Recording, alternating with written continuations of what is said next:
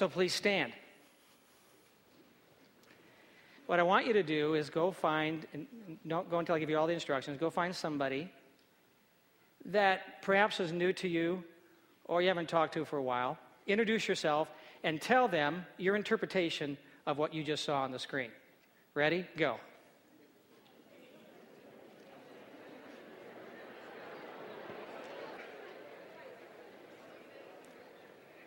That's great. Thank you.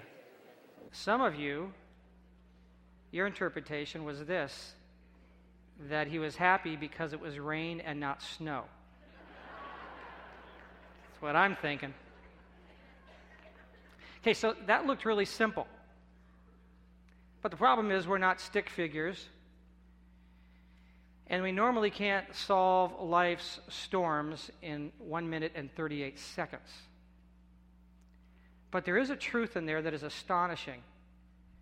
And it's this that somehow sacrifice is an entree into joy. But that's really tough for us to grasp. We don't buy into that because, quite honestly, we are naturally self focused, self serving. I am. I mean, for example, Watch me as the gate agent announces boarding by zones. She will announce pre boarding. I will grab my stuff and I will move toward the gate. Are you pre boarding? No, I am maneuvering. I get in my place and I wait. She announces elite flyers and first class. I move a little closer. She then announces zone one, and I nonchalantly move to a strategic spot, waiting for a strategic move. She announces zone two because you see, I'm in zone three, so here is zone two. They get in place, and I get ready to pounce. Because there is, as the line dwindles down, there is this opportune moment that as the line dwindles down, you can scurry in behind zone two before they announce zone three. Why? To beat all those other people. Why? Overhead bin space. I'm not paying for my baggage. And so I scurry into place. Now, my wife, Pam, doesn't like me to do that. So when we travel, sometimes she moves slowly just so other people can get in front of me. I think that is wrong and very mean. In fact, I think that she would like me to wear a bracelet that says WWJB. It would look something like this, I think. We got it, guys? We don't have it. WWJB. When would Jesus board? I'm not going to wear that bracelet because I am self serving. So, this whole thing about where we as a church, as a community of faith, have, have focused ourselves and where we're heading and, and what we have listed in your service folder, and you can read it later for the last three weeks so that everybody will have a chance to peruse through that. And what we've talked about for these last two weeks as we're walking through this letter of Paul the Apostle to the first century gathering of believers in Jesus in the city of Colossae. That thing we call reveal Jesus. It will take me and you an amount of sacrifice to actually achieve the three actions necessary to reveal Jesus to love Jesus, to love the people that are close to us, and love the community that's outside of us, and especially the community that may be anti my thoughts, my beliefs, my values, my actions.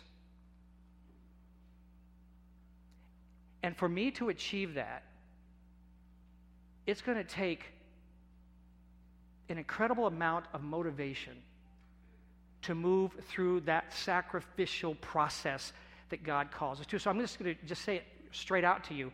For us to do this, will require sacrifice on behalf of everyone who walks with Jesus.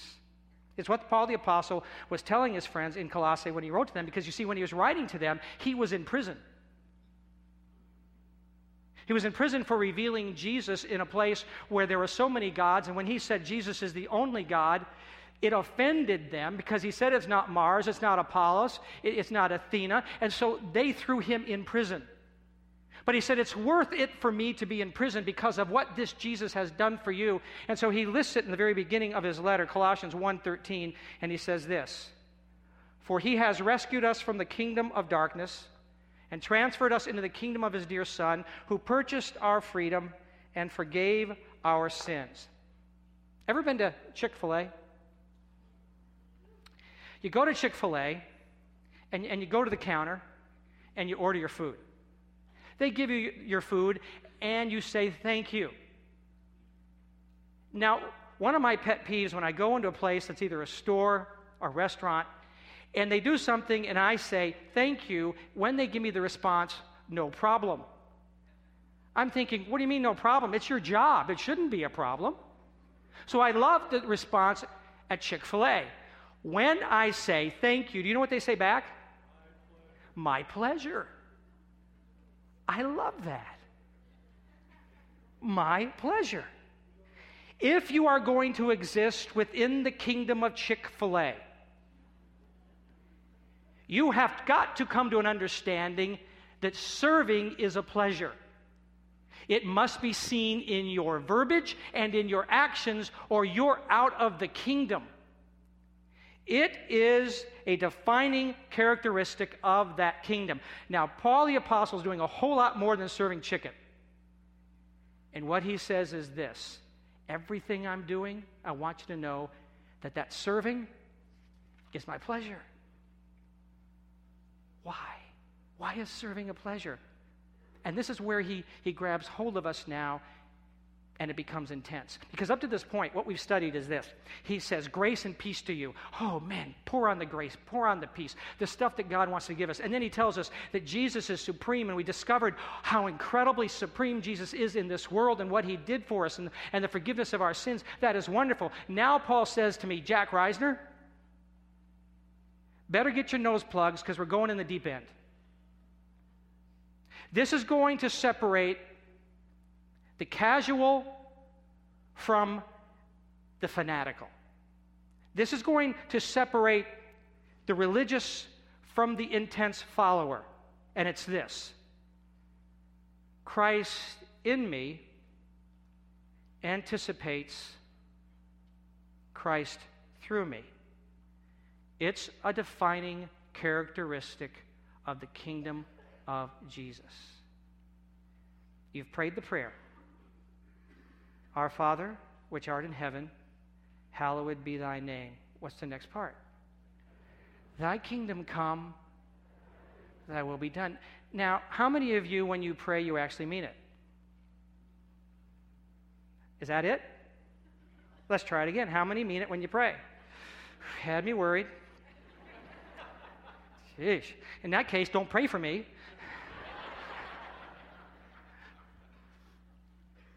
Understand when we say, Come, your kingdom be done, your will, or thy kingdom come, thy will be done, we in essence are saying this I want in.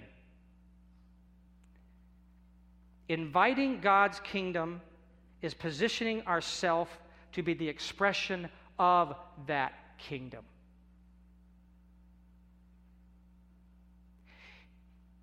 Asking for his kingdom is not like ordering cheese at Olive Garden. And you notice we're in a 40 day fast, and I've already used two illustrations of food.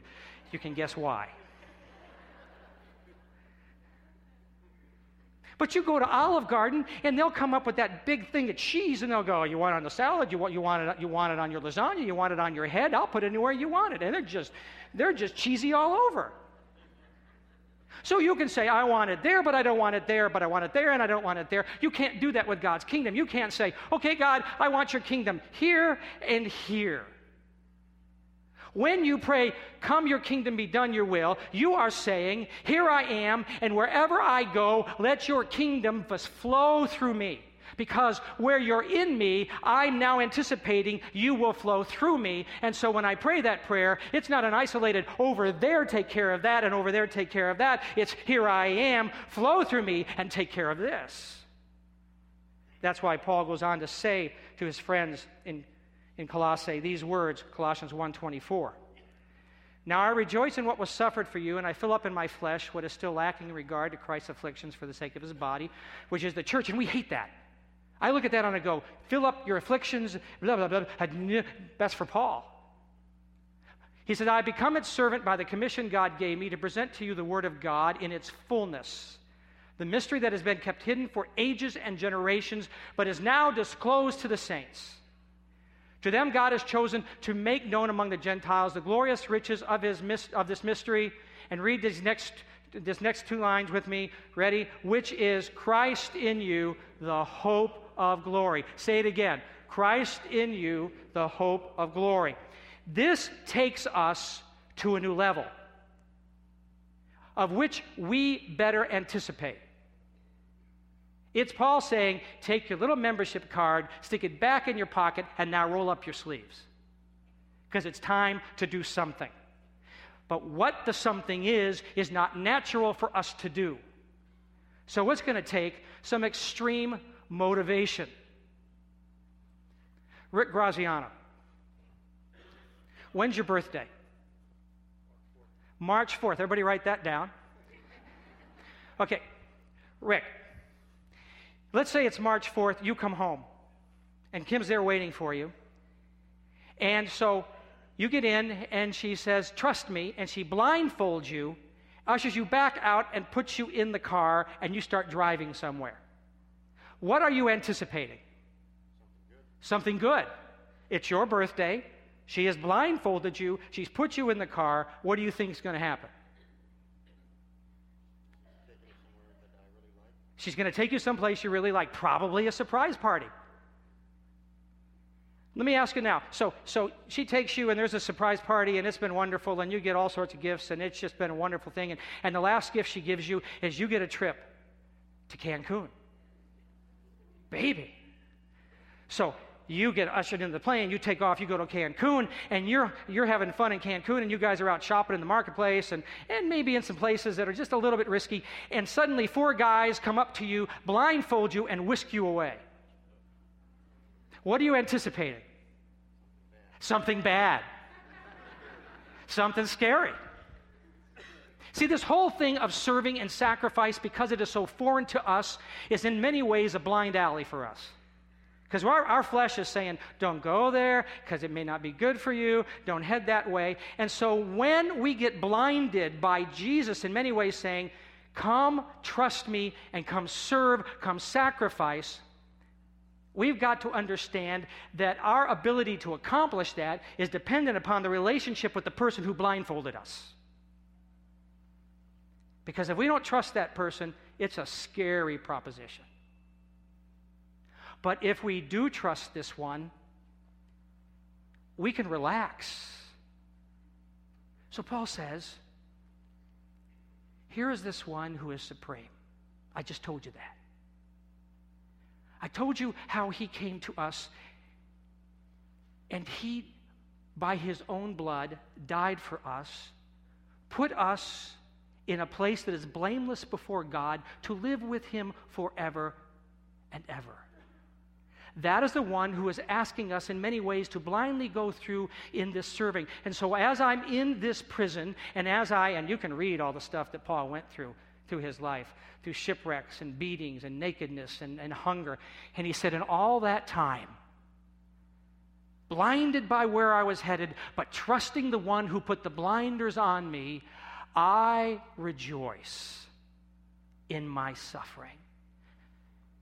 The word is, I am cheerful in my suffering because I know something good is happening down the road.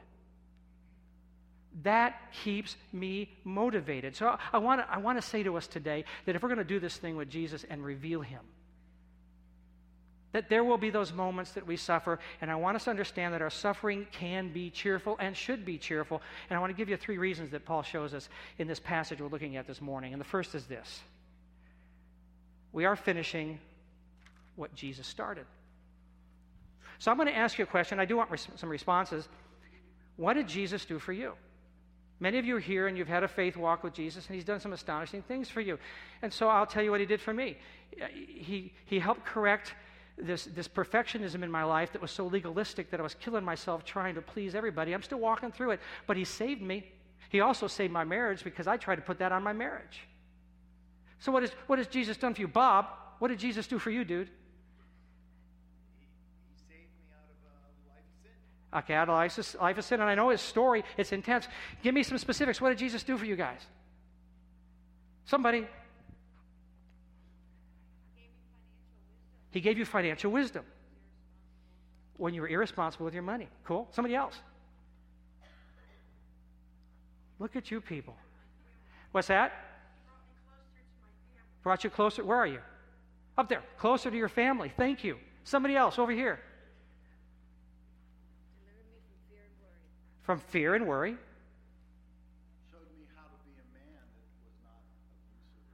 Wow. Showed me how to be a man that was not abusive or violent. Incredible. Yeah. He saved your life. Really saved your life. Amazing. He healed your husband of stage four cancer. Cool.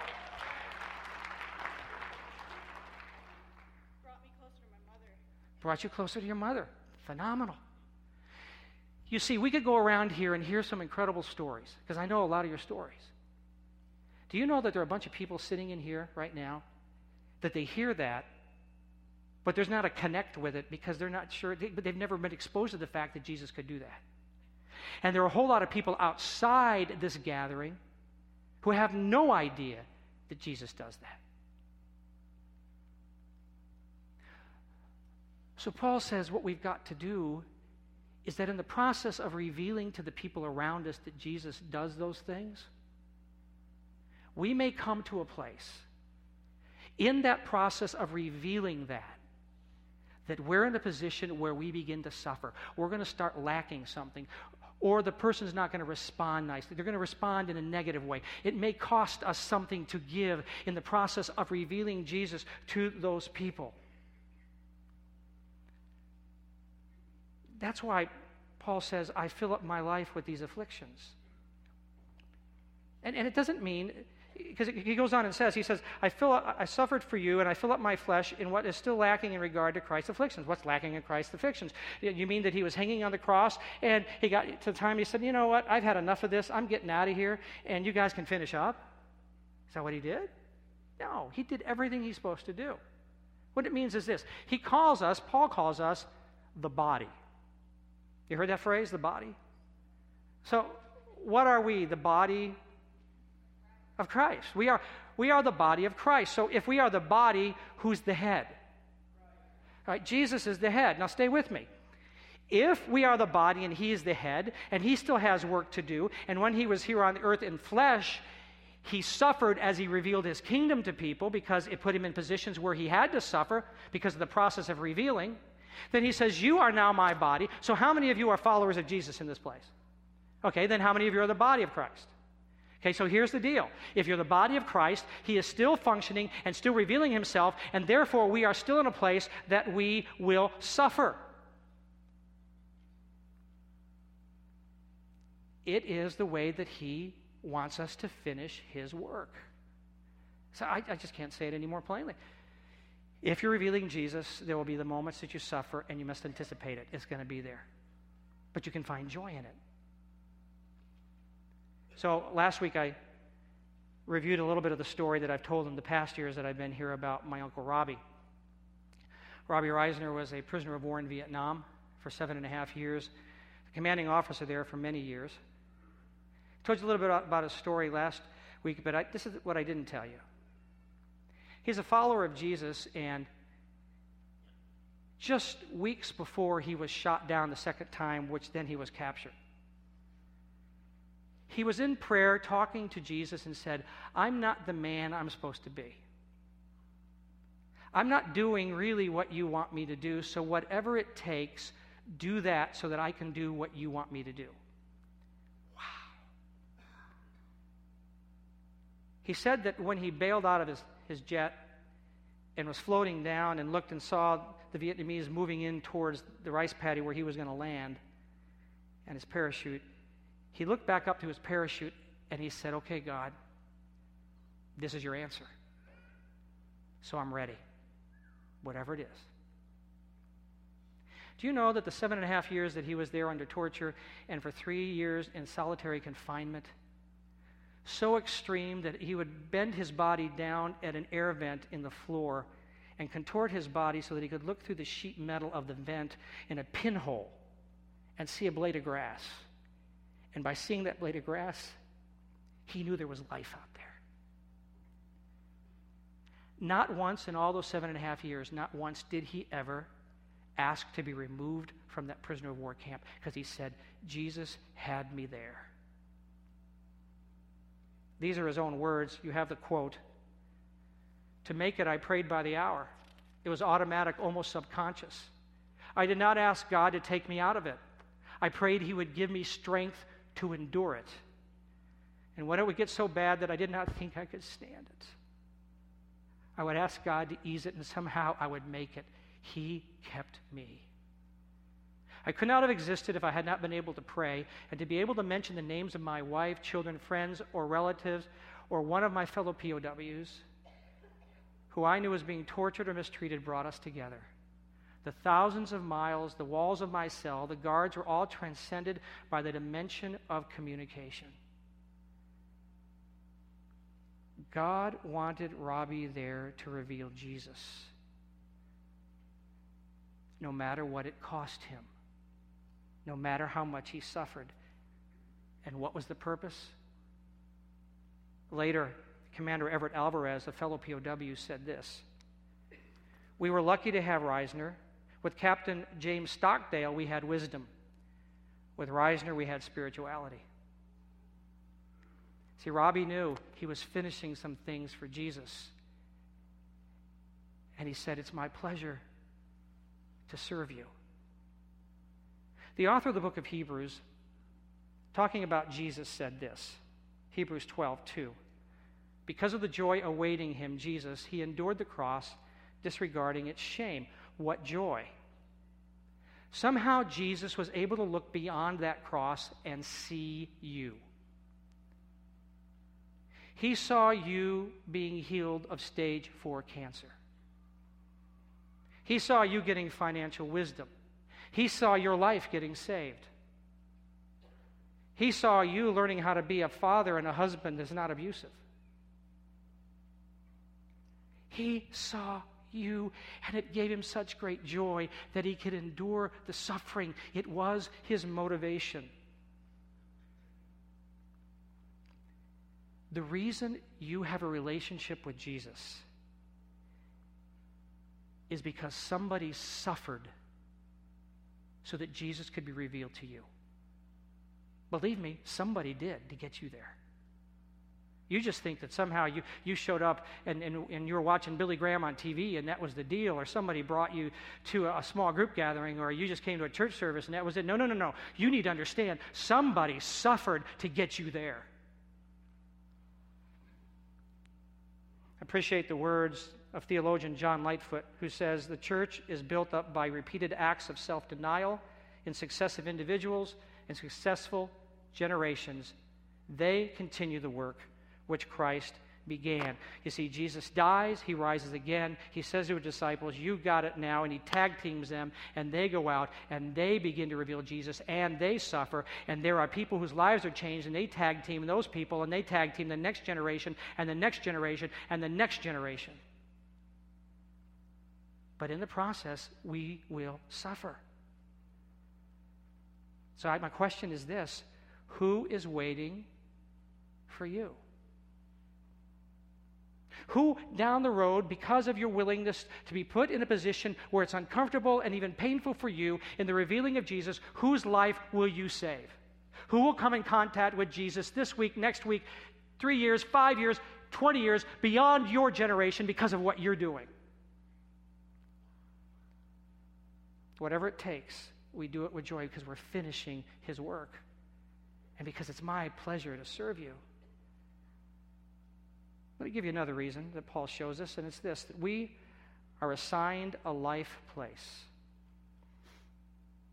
You're not here by chance. This is an assignment. And it starts with a secret.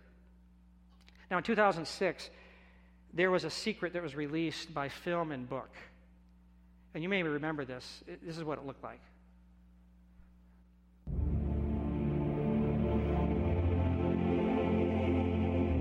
Throughout history, all the great minds, all the great leaders, all the great achievers, they have something in common.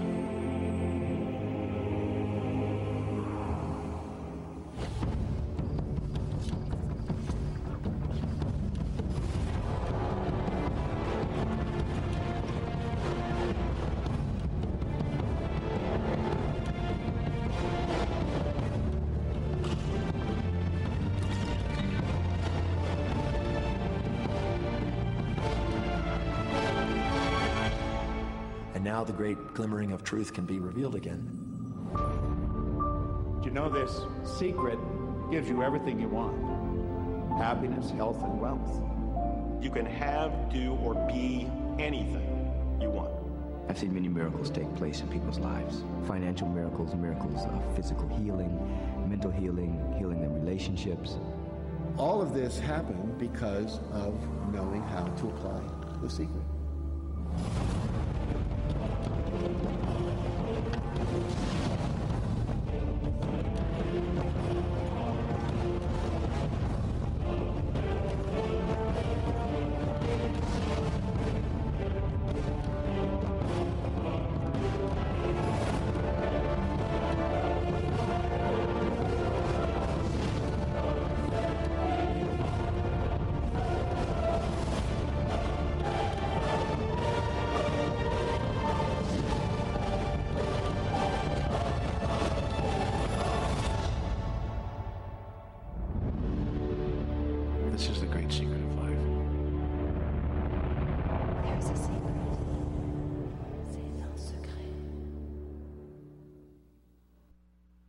Know what it is?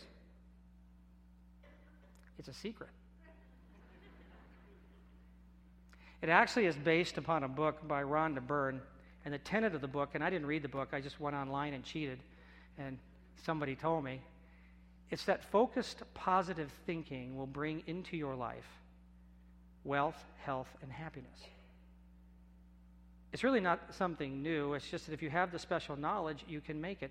When I, when I first entered into the pastoral ministry in 1976, I went to a conference called Psycho-Cybernetics.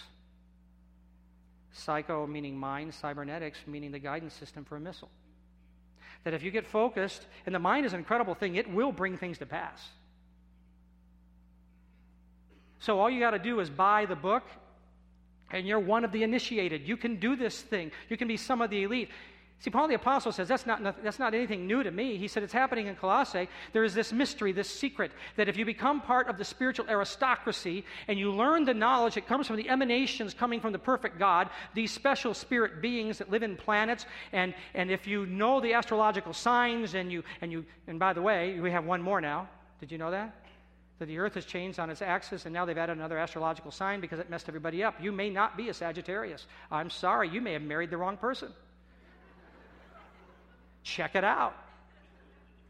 So you've got these emanations coming from the spiritual being, and the weakest emanation created the earth. And so we got to work our way back through all these lesser divine and, and lesser perfect beings and gain their knowledge. And once we got the knowledge, we can become perfect in our life with happiness and wealth and health It's a secret. Paul says, I've got a mystery for you. You want a mystery? I'll give you a mystery. And the word is mysterion, which actually means open secret. You say, well, you can't have an open secret. This is an open secret. When I was in college, when Pam and I were first dating, we were coming around to my birthday, so she decided to have a surprise birthday for me. And one day before the birthday, weeks before, she, we were together and she said, Hand me my purse and get something out of there for me. So I reached in, and there on the top of her purse, in, inside, was this piece of paper that said, Jack's surprise birthday party. So I didn't act like I knew, and I gave it to her. And then later, after the party, I said, I already knew. And she said, How did you know? And I said, Well, you asked me to look into the person. I told her. And so for the next two weeks, it was an open secret. She thought it was a secret, but I, it was wide open to me. Paul says, I've got a wide open secret. And he said in this verse, it is, it is so rich that every time I look at it, it takes my breath away. That everything you think that you need in life, that you really truly need and maybe don't even know you need, that peace, that mercy to say that all your mess ups can be forgiven, wisdom for your finances, all the stuff that you think you need, he said all of that stuff is in this secret, the riches. And he said it's for everybody. Because he said it's even for the Gentiles. And for the Jew to say something's for the Gentile is a, quite an acquiesce because to, in their mind, Gentiles didn't deserve anything. They were on the bottom rung. But he said, everybody, everybody, no matter who they are, can have this open secret. And what's amazing about that is how desperately we need it. One, one of the, the life stories that just always amazes me is, is Kara, who lived in Gresham, Oregon, who had a friend she went to high school with. And Kara loved Jesus. And Kara tried to reveal Jesus just by the way she lived. And soon her question, her, her, her friend asked questions, and, and Kara was able to reveal Jesus to her and what Jesus meant to her and, and how to put faith in Jesus. And, and soon this friend put her faith in Jesus and began this journey with Jesus. And so she's at Kara's house, and Bob and Connie are there at the table, and Kara's sister, and, and the friend, and they're eating dinner, and just all of a sudden, just out of the blue, her friend puts her fork down, swallows her food, and says this What if you hadn't told me? What if somebody hadn't told you this mystery? According to what we heard over here, he'd be dead. He might be abusive she might be still figuring out how to deal with wealth or money or anything. What if you hadn't told me?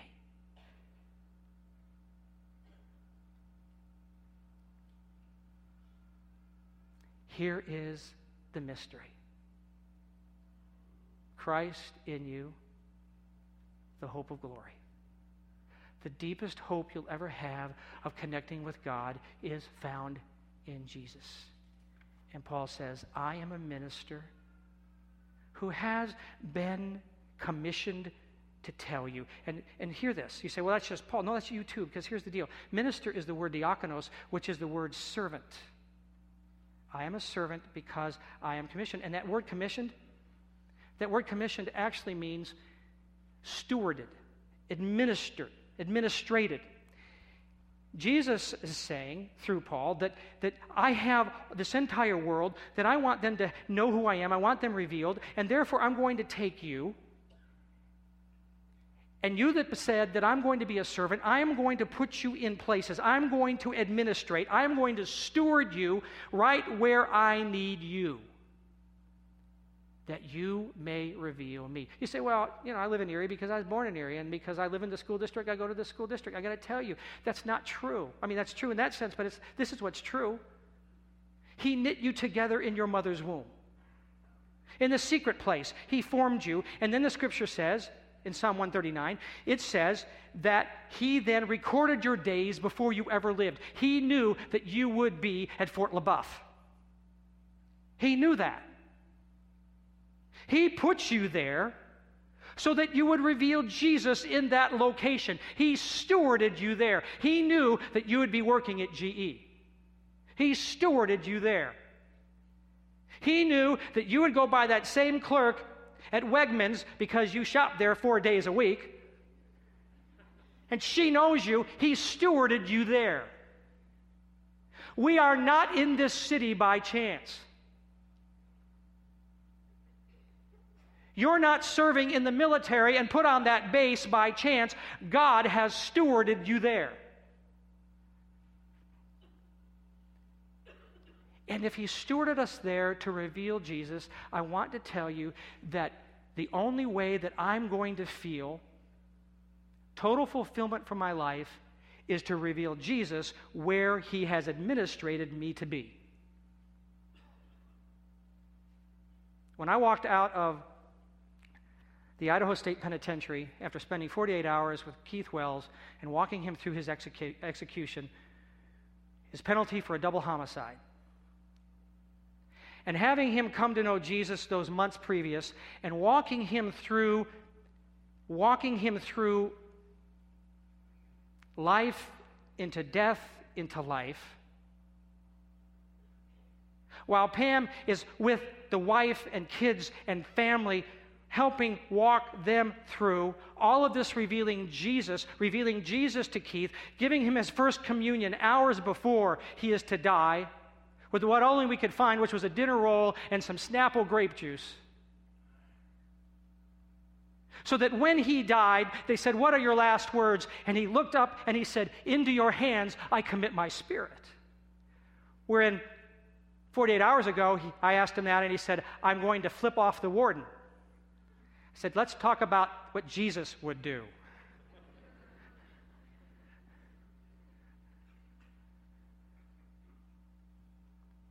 After we went through that process, I so vividly remember getting in the car with Pam, and she said, How are you? I said, For the first time in my life, walking a man from death to life, I understand what I was made for. I could die now being totally satisfied because I got to reveal somebody, reveal Jesus to somebody, and it helped walk him into life. You may think getting that PhD will fulfill you. You may think getting married may fulfill you. You may think having that 17th child may fulfill you. You may think getting rid of the 17th child may fulfill you. You may think taking a cruise every other year may fulfill you. You may think going to Phoenix on a day like today will fulfill you. We should try it and see. You may think all those things will fulfill you. I'm going to tell you there's only one thing that will fulfill you. It's what you were built to do. And because you're a follower of Jesus and a diakonos, a servant, made and administrated to reveal Jesus, not until you reveal Jesus to the people around you will you ever, ever, ever be fulfilled.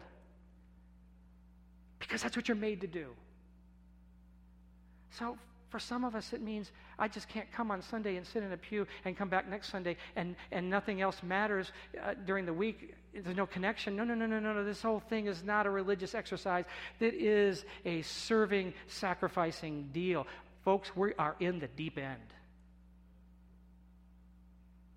Because we are built to serve. We are. We're built to serve. I mean, here's the key here really is the key to revealing Jesus, this whole thing we're talking about. Colossians 2, verse 2. I want you woven into a tapestry of love. Circle that, tapestry of love. In touch with everything there is to know of God, then you will have minds confident and rest. And I want you to circle minds confident and rest. And a lot of, a lot of uh, scriptures, other, other interpretations of that say encouragement. Focused on Christ, God's great mystery. All the richest treasures of wisdom and knowledge are embedded in that mystery and nowhere else, and we've been shown the mystery. Now, so the NIV, when it, the New International Version, when it says woven in a tapestry, says really united in love. That word united in love means to be compact, to be welded. It means us. Look around at the people around you. Just look around at them, smile at them. Hey, smile. Just look at them and say, I like you. Just, I like you. If it's somebody really good looking and you're not married, say, I love you.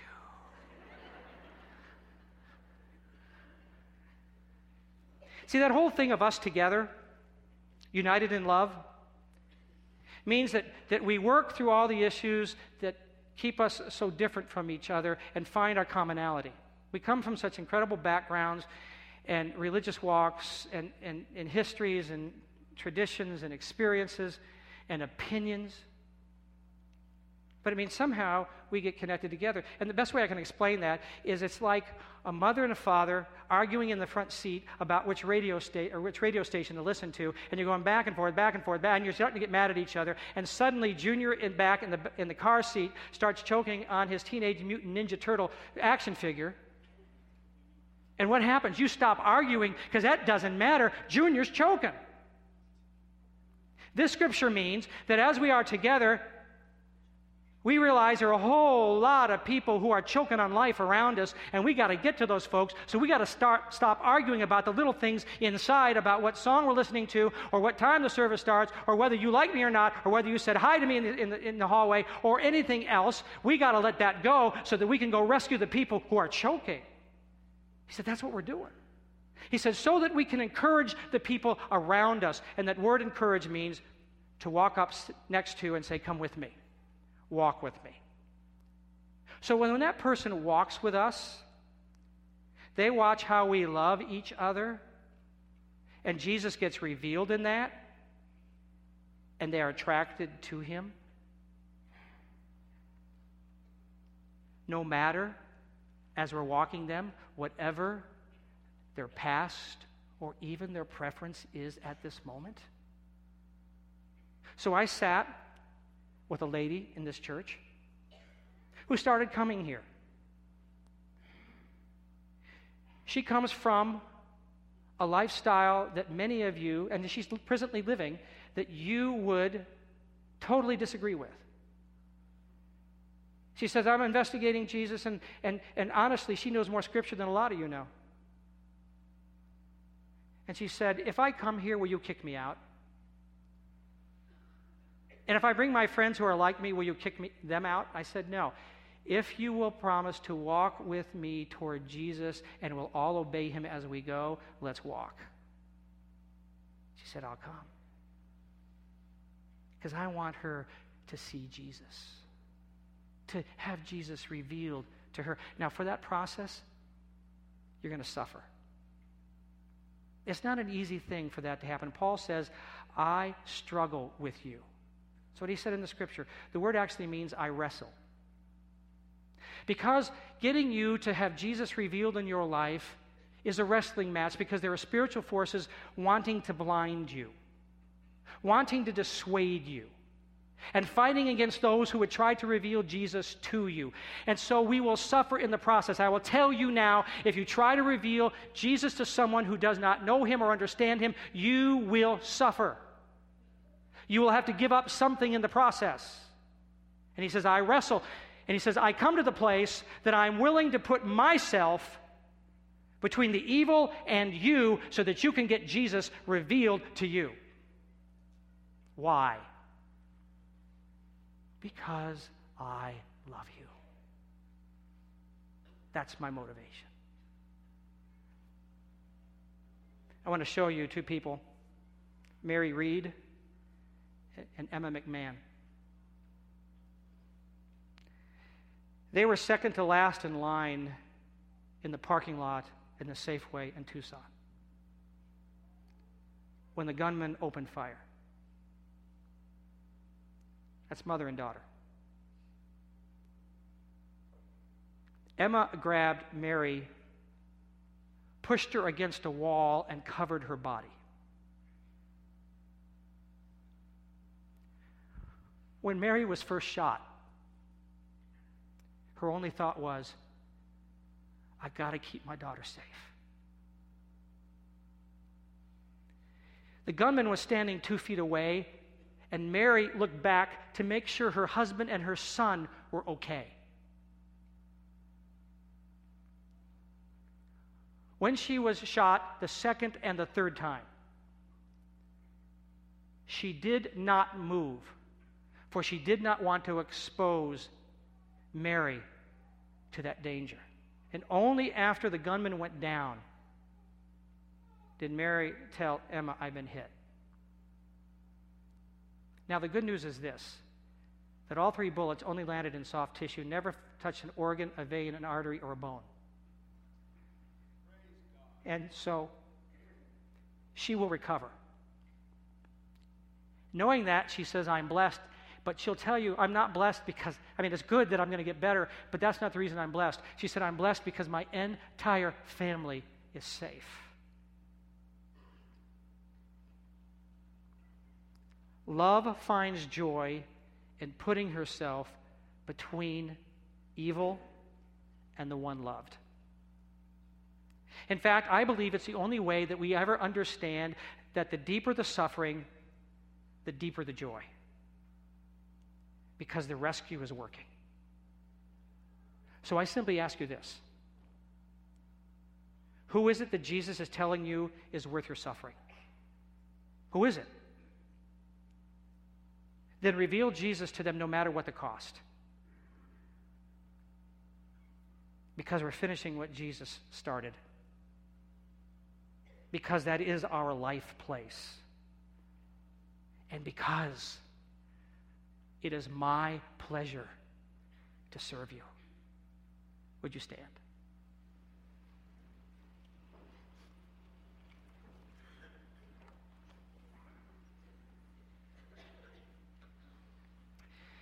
So now,